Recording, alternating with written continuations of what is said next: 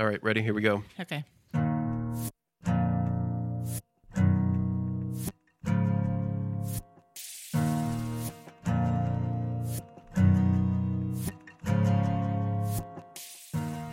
You're listening to The Grindstone, a philosophy podcast from Purdue University.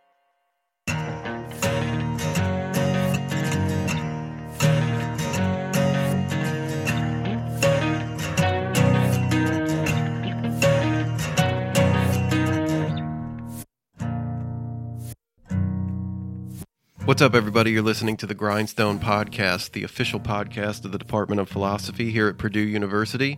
As always, I am your host, Matthew Kroll. I am the Academic Programs Manager here in the Purdue Department of Philosophy. And joining me today is renowned French scholar, Lachey Davison. Bonjour, Lachey. Bonjour. No, I'm kidding. no, I'm kidding. It's my buddy Lacey Davidson of the Department of Philosophy here. How are you, Lacey? I'm good. How are you? Actually, I'm well, thank you. But actually, let me correct myself. Joining me today is Dr. Lacey Davidson, who recently defended successfully, I hope. Mm-hmm. Yes, very successful. Okay. oh. Lots of good reviews. Oh, with oh, with merit, uh, who recently, Lacey recently defended her dissertation here, and so now has joined the ranks of those of us that have PhDs. But Lacey, thanks for making the time for us. Glad to have you in the studio. yeah, it's good to be here. Thanks for having me. What do you think about the studio, the Grindstone studio? It's pretty fancy, you know, really in the seventh floor of Beering at Purdue University. We got a nice view of Great. the bell tower Yeah. from the window. Yeah. Looking, looking good. All hail to old Purdue. you get you do you realize you get like a special like gift certificate for dinner just for mentioning like Purdue landmarks. And you're the Exactly. only Yeah. person who's ever mentioned the bell tower by name, so thank you. Well, now I can walk underneath it, I think, Yeah. right? This right. is like the first right. thing my uh, undergraduate roommate. So I room with undergraduates when I first moved here, Okay. and she was very Purdue superstitious. So Yeah, she yeah. warned me about this many times. Don't uh, go to under the not bell to go under the bell tower. But now or you'll fail. I think I can. Nice. Well done. We should go take a picture of you walking underneath the bell tower after this. Um, no, that's awesome. All right, pulling it back together just so the mass audience we have out there doesn't think that I've completely lost track. Um, Lacey, the title of your dissertation, it's long. I wrote it down. Let's hope that I Mm-hmm. Like get any good dissertation. like any good be. dissertation, there's multiple Not a colon though. I missed the colon. But it's okay. Darn, I was just going to say there's multiple points of of punctuation. There's multiple punctuation marks and no colon. Mm-hmm. Um, but so yes, you recently defended the following dissertation. That's also racist. Entity type pluralism, responsibility, and liberatory norms, correct? That's right. Awesome. We are going to circle our way back around to that for sure. I want to talk to you about that and also talk to you about what's next for you because as I understand you have you have uh, something next lined up, correct? I do. Yes, I'll be joining uh, the philosophy department at California Lutheran University as a visiting assistant professor in the fall. That's awesome. That's so awesome. Congratulations. Thank you. And I should say I don't know a harder worker or anyone who is more deserving from this department. So that's awesome. We're Oh, really thank you. really happy for you. Best of luck. We will circle back to the dissertation and, you know, just your outlook for the next stage of your career, but as always on the grindstone, I like to start with the following question. Okay. I'm ready. What is the nature of life? No, I'm kidding. That's not it at all. I I don't even know why I attempted to ask that question because I wouldn't understand any answer to it. Um, but what I do like to ask people though is why philosophy? So, at what point in your life, as a student or as a person, did you, Lacey, decide to study philosophy? What was that moment, that text? Was there a course you took or a particular instructor, professor? Can you recall? Was there a story as to why you chose to become a professional philosopher?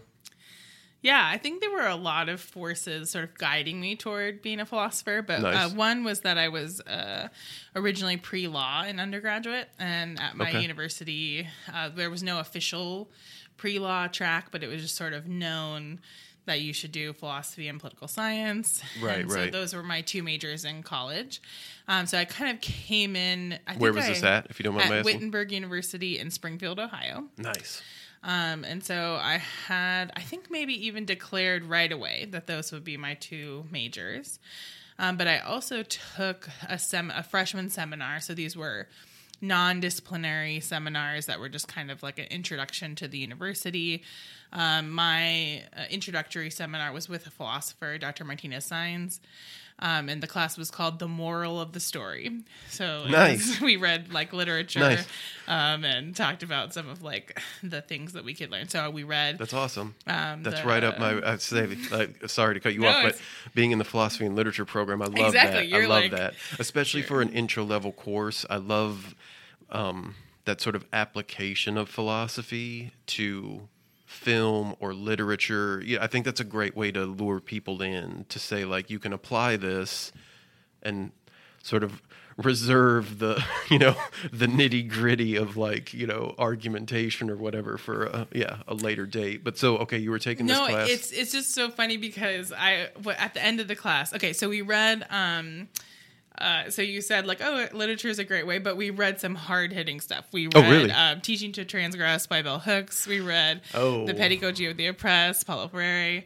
Oh, wow, okay. We read the biography of Malcolm X, and so nice. we were really great book alex um, haley reading some things that were um, coming from northern Minnesota, sort of challenging my worldview. This was maybe the first time that I that's awesome was reading um, works by uh, black scholars. And so this was sort of my first introduction um, to sort of, I guess, what I would think of as critical philosophy um, or like philosophy born of struggle, as Leonard Harris would call it. Um, so really, my first introduction to philosophy was this kind of philosophy. So, um, and then as I continued on in the program, um, the philosophy program at Wittenberg is like a what I would call a justice-based philosophic education. nice okay So it's about um, the lived experience of people's lives uh, and the social features, social structures that make those lives um, worse. And how can we use philosophy as a methodology um, to think more clearly about those um, social features, the way we interact with each other, the sort of structure of knowledge and the way we share information. How can we think about all those things with respect to oppression um, and the ways in which people's lives are less free um, in virtue of these social structures? So that's how I sort of got introduced to philosophy. Like another that's awesome um, the Racial Contract by Charles Mills was another one of the first. We read that in my logic class, which, like, look, being at Purdue, um, it's like a funny thing to me that that was like in my logic class. Um, but yeah, yeah. but yeah, so this was uh, how I got introduced to philosophy was um, through this way of thinking about what philosophy is, what it can be, and what it's supposed to do. That's awesome. So you're at that time in your life, 18, 19, 20 or whatever, you're coming from northern Minnesota. You're being exposed to writers for the fir- these writers for the first time, particularly black writers for the first time. And in exploring philosophy as something that uh, if I understand you correctly, has, you know, import for the real world and not just like in the ontological sense, but particularly in a socio-political sense. Yeah, that's right. Yeah. Yeah, and, and I worked as a community organizer the year after college. Nice. Um, uh, with the, the America um, AmeriCorps Vista program with the Springfield Promise neighborhood, also in Springfield, Ohio. Oh, nice. Um, And so this was sort of the bridge, but for me between um, the th- work that I did in my undergraduate, um, then doing some real work on the ground, thinking about like very clearly thinking about how what I just learned about can be operationalized in um, anti-racist organizing work, and then coming to Purdue from there. That's awesome. So I don't mean to shamelessly self promote, but one of the interviews we did in season one was with Sally Scholz, who is now the chair of the Department of Philosophy at Villanova, but she did her PhD here, Mm-hmm. graduated in '93. I don't know if you had a chance to meet her when she was here. She Yeah, did some of the yes. Mm-hmm. yeah diversity and inclusion stuff and gave a cloak or give a talk or whatever. Um, and one of the things I found out or learned about her in that interview was after she did her PhD, she was working part time, like paid hourly, at a women's shelter Mm-hmm. here in Lafayette for uh, victims of domestic abuse. Um, and in that process, and she certainly said this much better than I'm about to, so apolo- apologies to Sally. But um, in that process, sort of learned how was able to apply her education in philosophy and philosophical thinking to this job to working at this women's shelter but also on maybe had um, gained another level of understanding of how certain systemic um, you know historically produced sys- systems i guess or uh, systemic ways of thinking. Sorry, I'm not articulating this very well, but um, had an effect. And, you know, how then maybe her future research or what she wanted to focus her future research on and things she wanted to think about. And so eventually she became someone who writes about political solidarity. So what you were sorry to circle back to you. So what you were saying about this this year off, like that's really fascinating to me. Can you say more about um, the population you were working with? And you know, I mean, I don't know where Springfield, Ohio is or what it's like, but you know, what's that town like? What was the day to day work you were doing? And just to real quick to jump slightly ahead, but I'm assuming you took like a gap year between your undergrad and then going back to do like your master's or your PhD. Like this was the interim job you That's had. right. Yeah, Yeah. yeah. Yeah, and I have been involved with the organization um, through college, like throughout college. So Nice. And what was the name of the um, organization? Springfield Promise Neighborhood. Springfield so Promise It is modeled after um, Harlem School Zone, Okay. um, which is a place-based, like leadership development uh, approach to poverty alleviation. And so um, the idea is that if you work with people in the places that they're living in, um, and you work in solidarity with them uh, to organize them to the things that they care about, the things that they have identified as important to them for the flourishing of their own communities, um, the power is in those communities already to create the change that they want to see. So it's about working uh, with people, organizing people, helping them to see their own power because they have power already um, to transform their neighborhoods. And the idea is that uh, if you focus on a school, um, the school as like a location um, for uh, transformation, this is like a good way. So um, there's sort of like four different areas. One was very, very school based, like curriculum based, um, like early childhood education. So working with families, Okay. um, with kids, um, community engagement, and then like how are these, um, how are like services and things in Springfield uh, related to the people? So like how do we get people matched up with the kinds of things that they need that are already being provided potentially? Um, so there's sort of like a this comprehensive place-based, strengths-based strategy for social change. So it's not about coming in and offering something. Uh, it's about like kind of creating a container for people to take up their their own power and and transform the community uh, in the way that they want to transform it. Nice. So in a way, you're sort of empowering them just to recognize their own agency, political agency, but also maybe providing them with um, just access to resources that maybe they didn't know already exist, just because it because it's hard to know these resources exist because so many of these resources that do exist are not well advertised and I have to guess that's for a reason. So Yeah, so there's like historical inequity problems um, that lead to um, these sort and and like uh, capitalistic concerns. Like so, for example, like a food desert is really relevant um, to this because if people can't feel like they can make money off of having a grocery store in an area, they won't build one there, um, or they move their business away. And this is like very much um, part of what's happening in these communities. I I wouldn't use the term empower, but that's Oh, just sorry, my, it's just my own my own sort of thing. But No, uh, no, not say my- more- not say more my- about that, Not my thing, but sort of just uh, in community organizing, Yeah, yeah. um, there's sort of this idea that people have power, um, and so you're not Oh, I like see, giving I it see. to them. Yeah, yeah. Um, but you are creating sort of like helping create the conditions where that power can be utilized. Um, I take your point. So, and sorry, I didn't mean to say that in an, for that to be insensitive. And if it was, then I appreciate the fact that I'm now enlightened to that. Um, yeah, I just, I, I, but I should say I didn't mean necessarily they don't have power, and your coming in as this like educated, you know, save your community activist who's like, here's the power. Yeah, yeah. But no, that's a good point though. Is that yeah, it's not about giving them a power they didn't have. It's just about recognition of the power that exists and again maybe the the resources that they can take advantage of to see the change that they want to see um, in their own community. So again the change that happens in the community isn't coming from the outside and isn't imposed by another um, perspective historical or otherwise. Historical econ- socioeconomic whatever it may be Yeah, and part of it is about uh, just connecting neighbors to neighbors. So you might, Nice. um, like, i'm all about that people know what they want. They know what would make their communities better.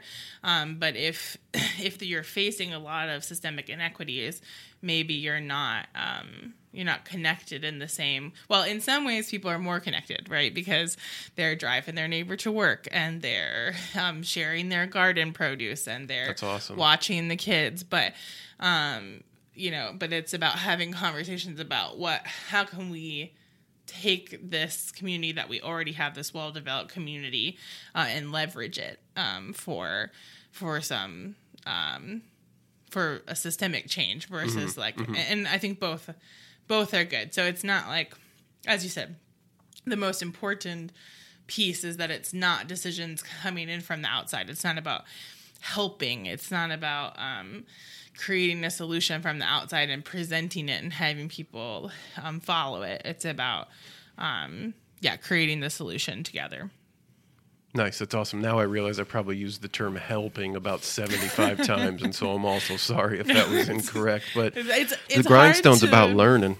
yeah i think it's um you know there, there's i think as philosophers um for me there's always a give and take around how picky we want to be with respect to language because i think in some ways philosophers can just become too sensitive to these issues like Yeah, yeah. where we just think if you haven't said it right you haven't said anything Yeah. um, but then there's the contrast where it's like some things really do matter, like where people, like for example, um, when people say, "Oh, you, I gave this person a voice," for example, yeah. um, versus um, I amplified their voice or I stepped back. So there was room for their voice uh, that they already had. Right on. Um, and so it's it's like these. So some of these, I think, subtle language shifts um, that acknowledge that people have power, they have knowledge, and they know what's best for them. Um, having language shifts around that seems important to me um, versus like some of the other things that philosophers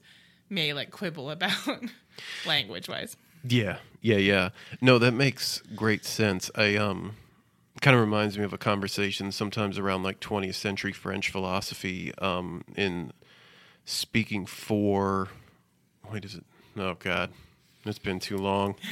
um, what is it? Speaking for, or speaking with? I can't remember, but but the, the idea of speaking for, and if you're from a particularly privileged uh, position, you know, socioeconomically, educationally, historically, whatever it may be, gender, whatever the particular categorization of your um, privilege to speak, that yeah, that there's something potentially ethically problematic with speaking for because you're making assumptions about what is right for the individual or the community, which often are you know based on your own cultural perspective. So precisely in this way, you say like. Um, yeah, to, to you know open the space for someone to speak is is a much different thing than saying you know yeah I gave them a voice, Right, which is a very problematic way of phrasing it. Um, exactly. or at least yeah hopefully people can see why that's problematic um i realize for some people it's not problematic at all Yeah, well, Linda Alcoff talks about that in her article, "The Problem of Speaking for Others." I think is what it's called. Nice. Um, so she's she's talking about the kind of the cases in which um, it makes sense uh, because you have access to the power that needs to hear it. So sometimes there's so it's not uh, none of these issues that have to do with social reality and the lived experience of people's lives. Um, none of them are cut and dry because it's always uh, has to be really sensitive to the current historical power dynamic. So it's it Yeah. can't be rule based in the way that other other ways of other topics in philosophy you can say this is the way. and I think it's harder to do that when you're talking about people's lives. No, absolutely, and it's also important to. I think you, you know you raise a good point. Um, via you know another philosopher, but the idea that, um, yet sometimes if you're from a certain or position or a certain privilege, because you have access to get people listening within that perspective that sometimes in a sense you do have to take advantage of that perspective in a way that maybe doesn't seem to quite um, uh, I'm losing the th- idea. No, I'm not losing the idea. I can't find the right word I want to say, but um, that doesn't precisely to go back to what you were saying about opening the space. Like maybe you aren't exactly, you know, allowing the space or opening the space for a particular voice to express itself, but maybe to some extent it's necessary just so that the voice can be heard at all or something like this. Does that i mean would you say that's fair? I mean if that's com- if that sounds completely naive please tell me that. I Yeah, well, um, you can think about it uh, like even within a philosophy department, right? So, um, say there are uh, philosophy graduate students who are experiencing racism. Um, it's going to be much more costly for them to try to do something about that, um, which of course they could. But in terms of co- social and um, sort of professional cost, the cost is going to be really high versus Right, if right. a um, their advisor, tenured advisors, take up the cause and make new policies and institute changes, um, the cost is lower. So, like, there's all kinds of times where, depending on the social positioning um, and the, what the costs are to taking action, to um, you know, complaining to the college or the department. Um, and then this sort of is true across the board, I think. Um, yeah yeah so that's sort of a Or you can think about that power relation and then you can see how that shows up in a lot of different ways yeah, in the world. yeah yeah so that's a microcosm or one example of it but this idea that um yeah that the social and professional cost of um objection or something like that can sometimes be too great. Um and then that in and of itself stifles you know the voicing of these objections or whatever they may be um, in a way that then precisely doesn't work to counteract the systemic um, powers that are already in place or something like this. Well, yeah, and it's tricky because as even as you're talking, I'm thinking, well, we want to be in departments where people, the low, whatever, the lowliest Yeah, person can uh, voice their concerns, um, but maybe it's not until there's been some changes made where that is true. So it's like this balance between where you are, where you're going, um, and sort of an, another thing with respect to organizing is you want to be strategic. Um, so you Yeah, want to yeah. pick the per like you want to pick the best way forward um and sometimes yeah it's just the best way forward is different depending on the features of the case yeah. Yeah, and I should say, I believe me, I support people. I'm a big fan of the human voice. You know, just like I want people to vote, but I just, yeah, that's what's hard, and I guess um, sometimes that's why.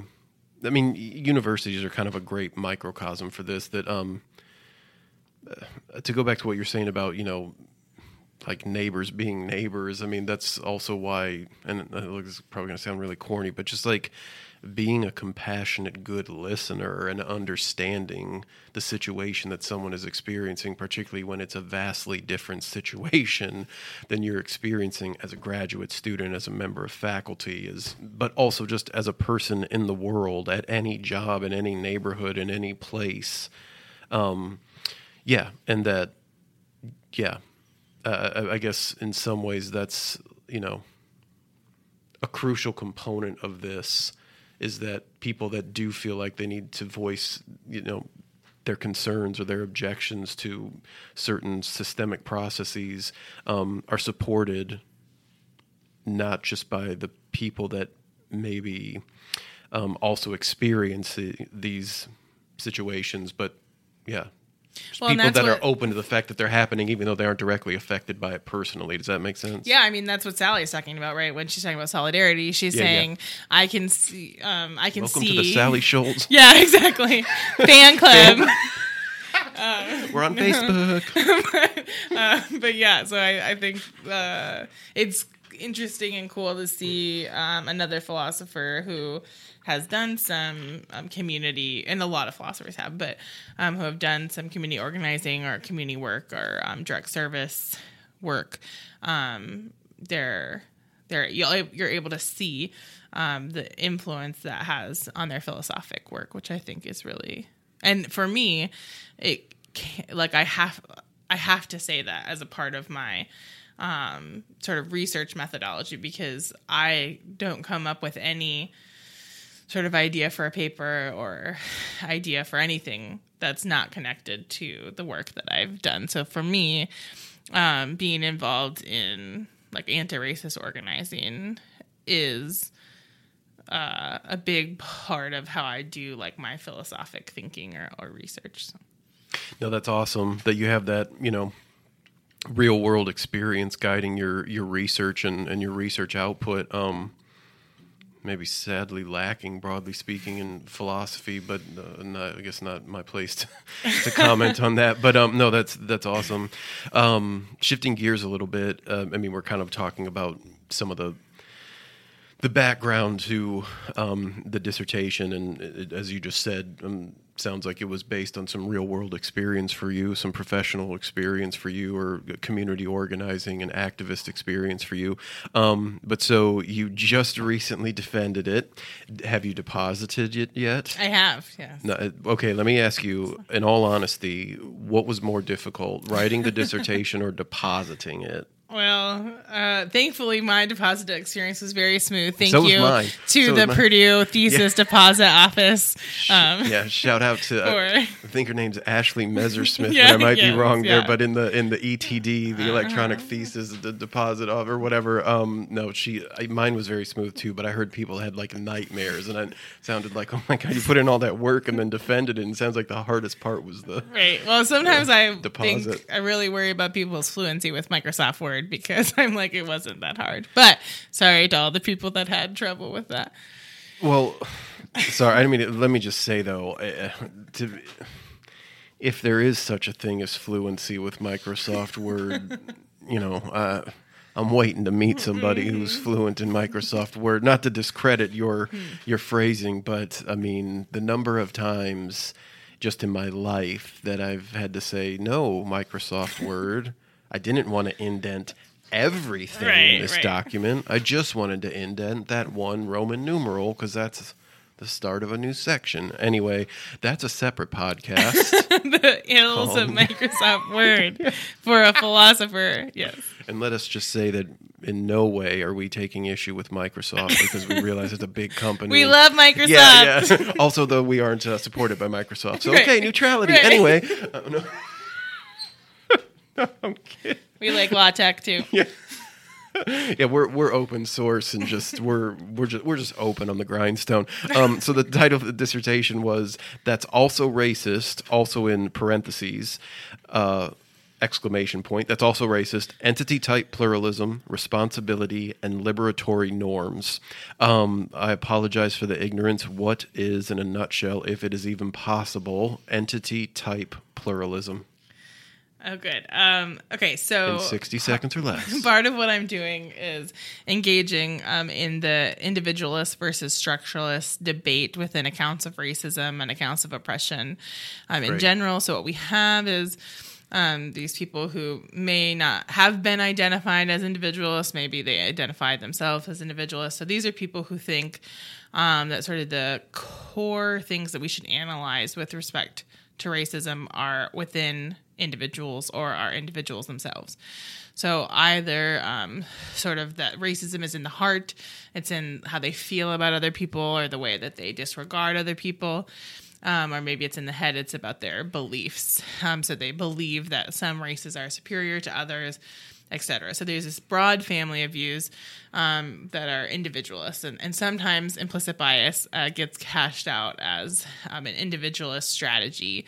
Um, but you know, we could talk about that later. Um, and then there's the, the structuralists um, who kind of think the normative core or the things that we should be most concerned about with respect to racism are structures. Um, so it's like the the ways in which uh, the our society is ordered um, that keeps people from being able to um, express their like full range of freedom.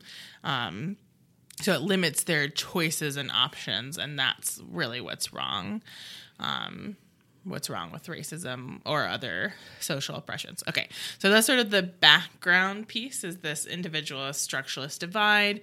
Um, there's been sort of a little bit of back and forth um, on these things. So uh, Sally Haslanger wrote a critique of implicit bias as too individualistic.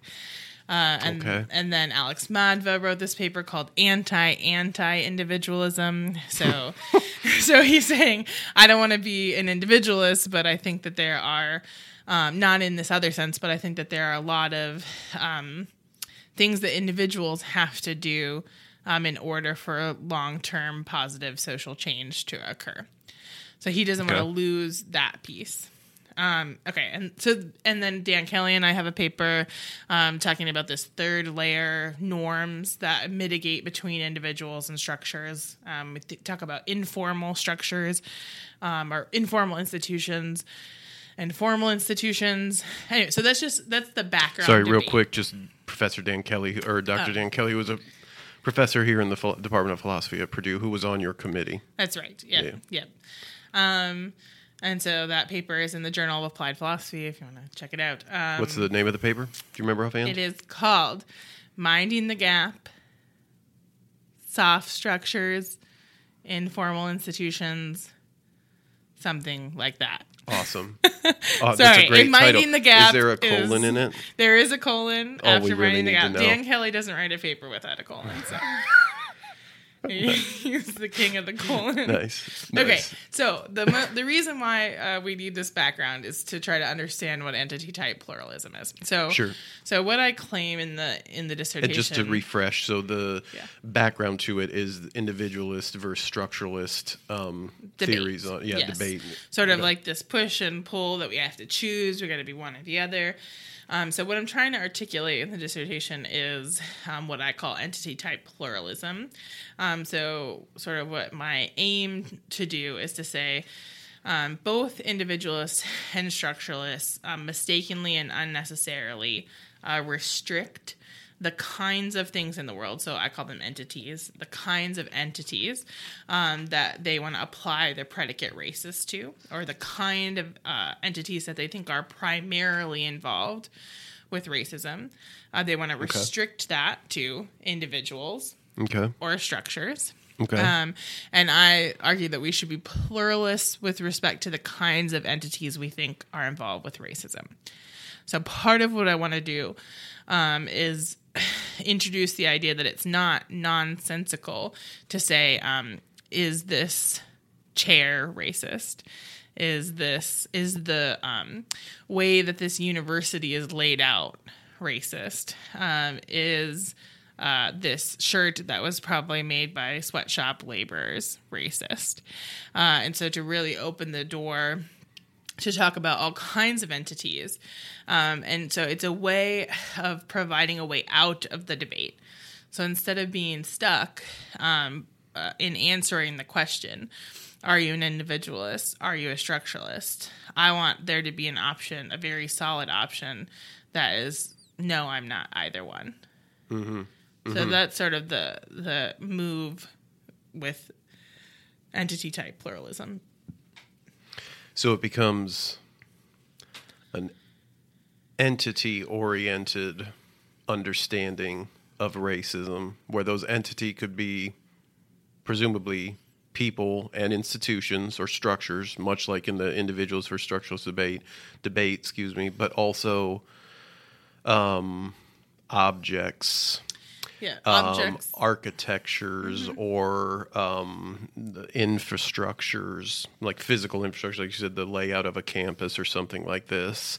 Um, But also, um, in the, I really also want to include solidly um, those informal institutions. So things like norms, um, patterns of behavior. right. Um, you know, for example, like that we spread um, job openings by word of mouth. Um, Okay. You know, so if a university um, or any workplace really is all white people and white people mostly hang out with other white people.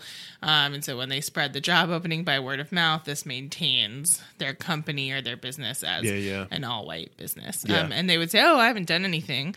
Um, I don't have any. I don't have any beliefs. There's no formal policy about who we hire, um, but there's this like uh, way of behaving.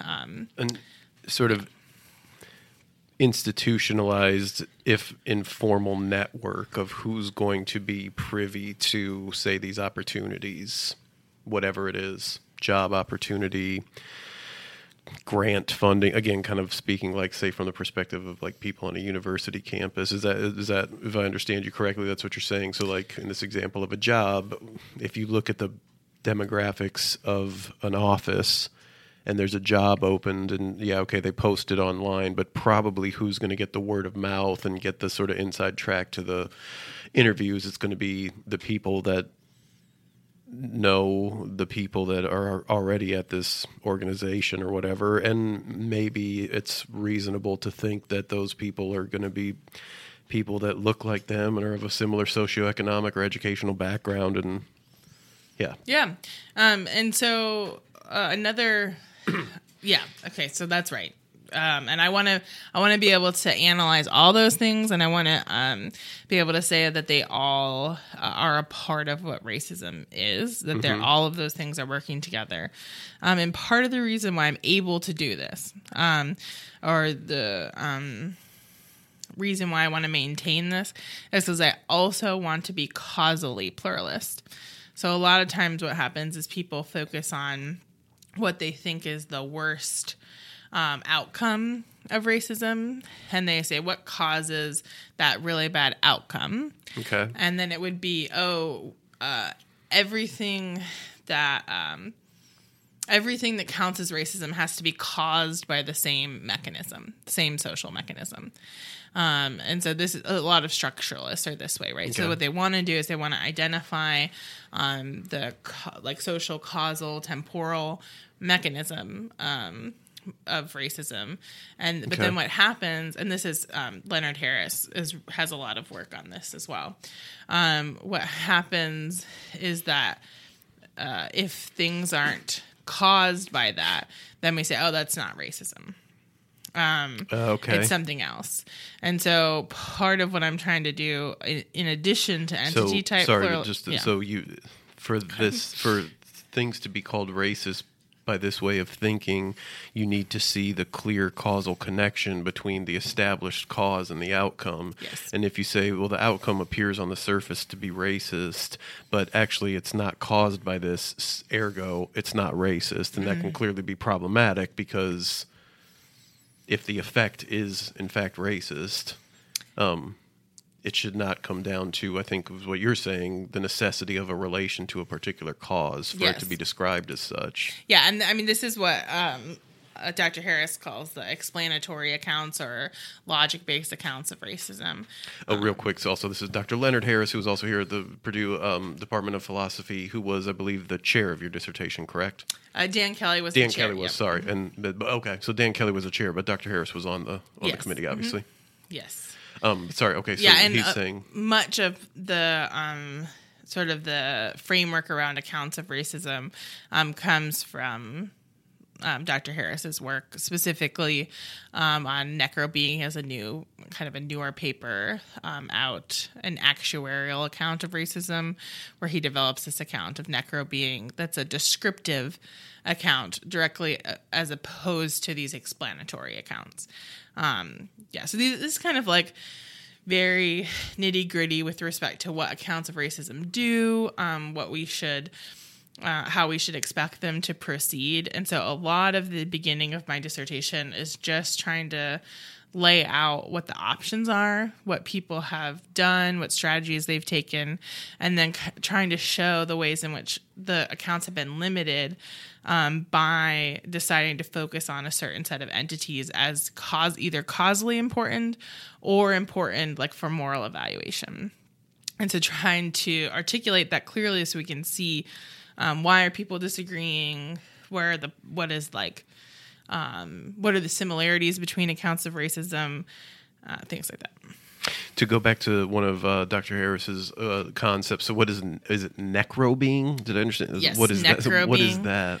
Um, so necrobeing is the tragic misery of experiencing racism, um, and it comes from like Mbembe's living death idea, or it's similar. Maybe it doesn't come from it, but it's Right on. um, has this similar idea. So he, um, in providing his account of necrobeing, um, Dr. Harris wants to focus on the descriptive features of what it's like um, when you're experiencing racism all the time.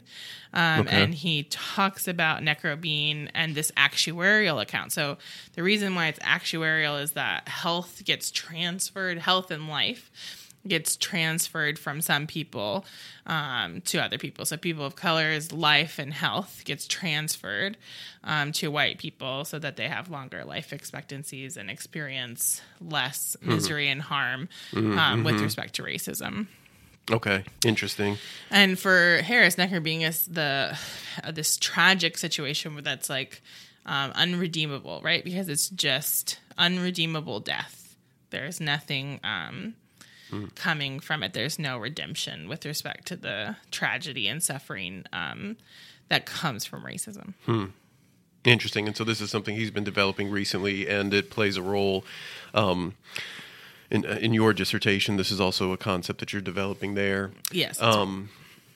moving on, and not that I don't want to talk about this more, but um, you had mentioned kind of jumping back in the in the so we're sort of limited with time here, so I did want to just touch on one thing. You had mentioned implicit bias earlier, and again, uh, much like putting you on the spot with entity type pluralism, which thank you by the way, that was a I, I actually understand it, and Oh, that's, that's saying that. Well, that is because that's saying a lot. Because uh, yeah, there, ain't- there. I don't understand much, and listeners will know that by this point. Um, the so the idea of implicit bias, I've seen um, you know articles about it and sort of heard it, uh, even like in teaching the data ethics class, kind of um, veered in that direction when thinking about like bias algorithms and stuff. You know, like even just doing like sort of basic searches for things to read or to have students read. I started to see that crop up a lot. Um, but for myself and for listeners, could you maybe, in a nutshell, if possible, explain implicit bias? Which I realize these are very um, big and loaded concepts, but just sure. Um, how, so how would you explain it to say yours truly? Oh, good. Um, so I. okay, so um, the idea is that implicit bias is um, biases that you have that may not come under your conscious awareness. Um, they're automatic. They may be opaque to you, so you can't see them upon reflection. Um, but if we're talking about implicit bias with respect to the implicit association test, so the sort of coming out of psychology, um, there's a test that tests your um, sort of strength of association between two concepts um, a racial concept and a valence, positively and negatively valenced concept. So, Okay. good or bad. Okay. That's the best way to think about it. Yeah, yeah. Um, and so what happens is, turns out that a lot of white people um, have a negative racial biases or associations um, that may lead them to um, have racially biased behaviors in their interactions with people of color.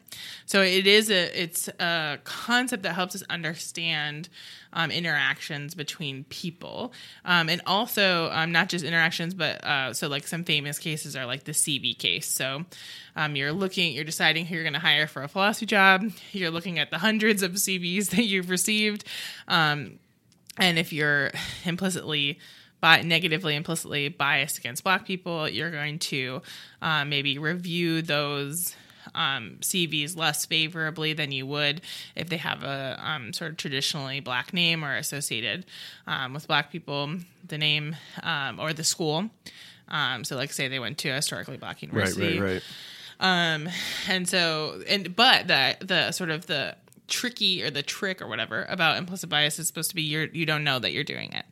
So Yeah. if somebody asked you about it, you would say, "Oh no, I would never do that." Um, you know, I have. You might even have like avowed commitments or beliefs um, to racial equity. Um, so, or you know, wh- well, you might even have it like an avowed belief to like I will treat everyone equally, which is not. We can talk about that at a different time, but not a belief that I think is a good, good one to wave your flag on. But anyway, the point is that you have avowed beliefs that are not um, consistent with the way that you're behaving. So it's um, uh, this raises a problem for people that want to have these commitments to equity or um, to an anti-racist future um, because it seems like there's a knowledge problem. It seems like um, they can't know that they're doing this thing, um, and so, or and it also seems like they don't have control over it. Which, for the moral responsibility literature, there's been a bunch of problems. So there's philosophic issues abound with respect to implicit bias, which is why we saw this um, huge growth um, of of implicit bias research because there's both in philosophy of mind, um, moral responsibility, um, philosophy of race, uh, gender, uh, because because we have implicit biases not just about race, um, but about uh, all kinds of social categories. Yeah, when we were so um, one of the things I was reading when I was teaching the data ethics class. So to go back to what you were saying with like um, uh, software programs that have been generated to help employers hire more quickly, and yeah, you put a thousand of them through, and like the thirty that ultimately go to the, like the hiring person's desk. Um, yeah, tend to be white people of a certain educational background. And then one of the things they realized was that based on names, uh, regions of the country, like wherever the address was for where this person was applying from, they had their address on it. Um, but names and school where they received their degrees were like automatically like kicking people out. And often these tend to be um, gender based or racially based determinations. Maybe but again maybe not explicitly on the in the mind of the programmer who wrote this algorithm mm-hmm. but that's the result. That's the output is you take one stack and say here's our 30 best candidates and they just happen to look like the person who's doing the hiring and you know went to a similar school and are from a similar part of the country and have all the same beliefs and the same worldview. It just happened that way and everyone that was in the you know the sort of pile of rejections or whatever. Um, and that was really fascinating to me just to see how there's the, I mean, happens with um, credit scoring algorithms, any kind of like financial algorithms. Um, uh, that's also a vast field, and there's different reasons why these things work for and against people. But I, th- I think what we can agree is that um, what ends up getting manifested in these algorithms is an implicit bias on behalf of the programmers, the coders, or the people that are developing this software oftentimes. I know you weren't necessarily speaking about software, and it's much bigger than that because it's also in human interaction, you know, interpersonal interaction or whatever, interpersonal communication, but um, as, say, one microcosm. And so I can feel comfortable talking about this, uh, talking about something I know about. No, Yeah. no, but um, yeah, like say with data ethics, you know, that's when you talk about bias algorithms. A lot of the down to the implicit biases of the of the programmers or the people who develop this software.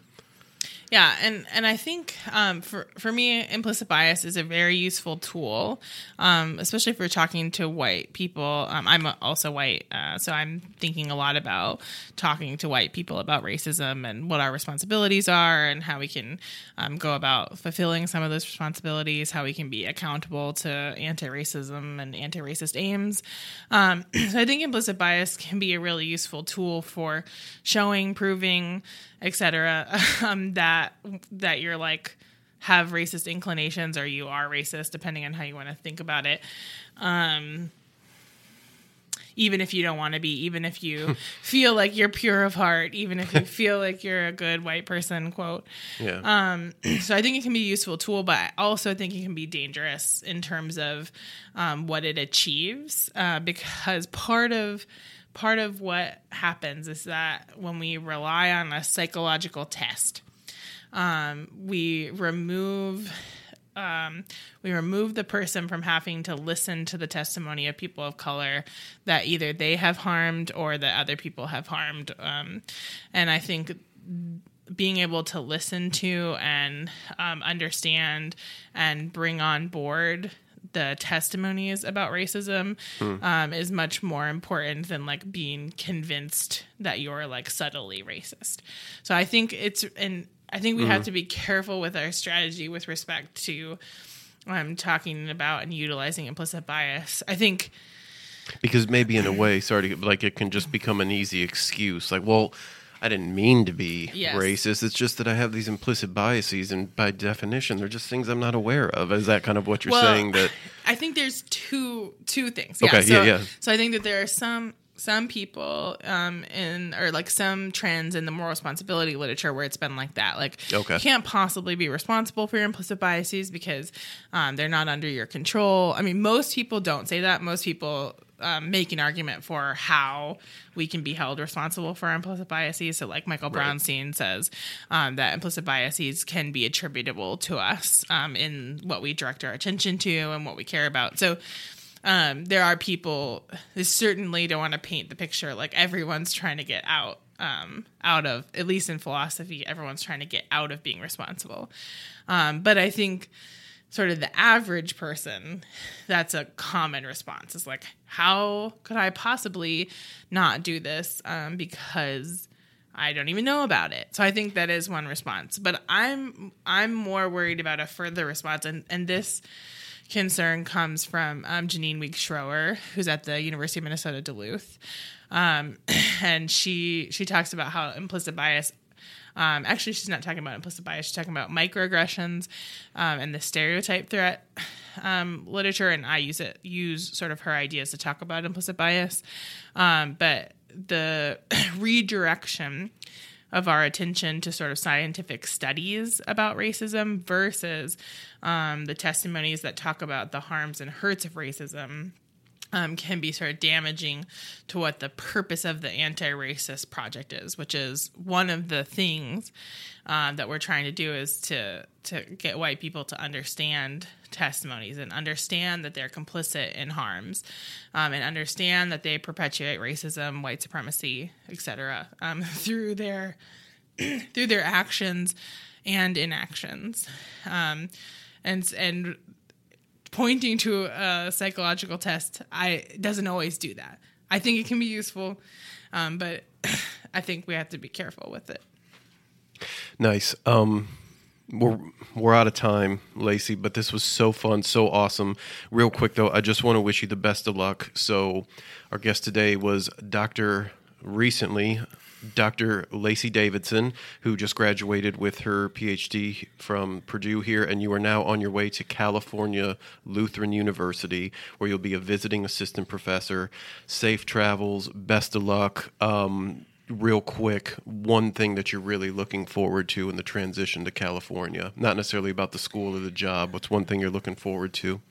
well, i'm excited because my brother and sister both live in southern california Nice. so family. i'm somebody that got to get closer to their family through through getting a job which doesn't always happen so that's exciting That's awesome. So best of luck. I'm sure you're going to do great.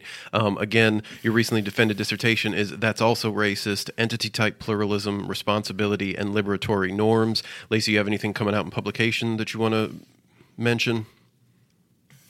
Um, yeah, there's a new book um, coming out. It's called Overcoming Epistemic Injustice, uh, and um, my I have an article in there that talks about implicit bias. It's called um, "When Testimony Isn't Enough: Implicit Bias as Epistemic Exclusion." So some of the worries that I was talking about with respect to implicit bias, Nice, are fleshed out are really there, and and Awesome. that's it's going to be a great book. Lots of great contributors. So I'm really excited um, to to read all the rest of the contributions. Awesome. Again, Lacey, thanks so much for taking the time and visiting us here in the Grindstone Podcast Studios, the official studios. Um, this was fun. To listeners out there, thanks for listening and tune in next week for our next interview. Thanks so much. See ya. Thank you. The Grindstone is brought to you by the Department of Philosophy at Purdue University and is supported by the College of Liberal Arts at Purdue. Our intro and outro music is by Al Turity.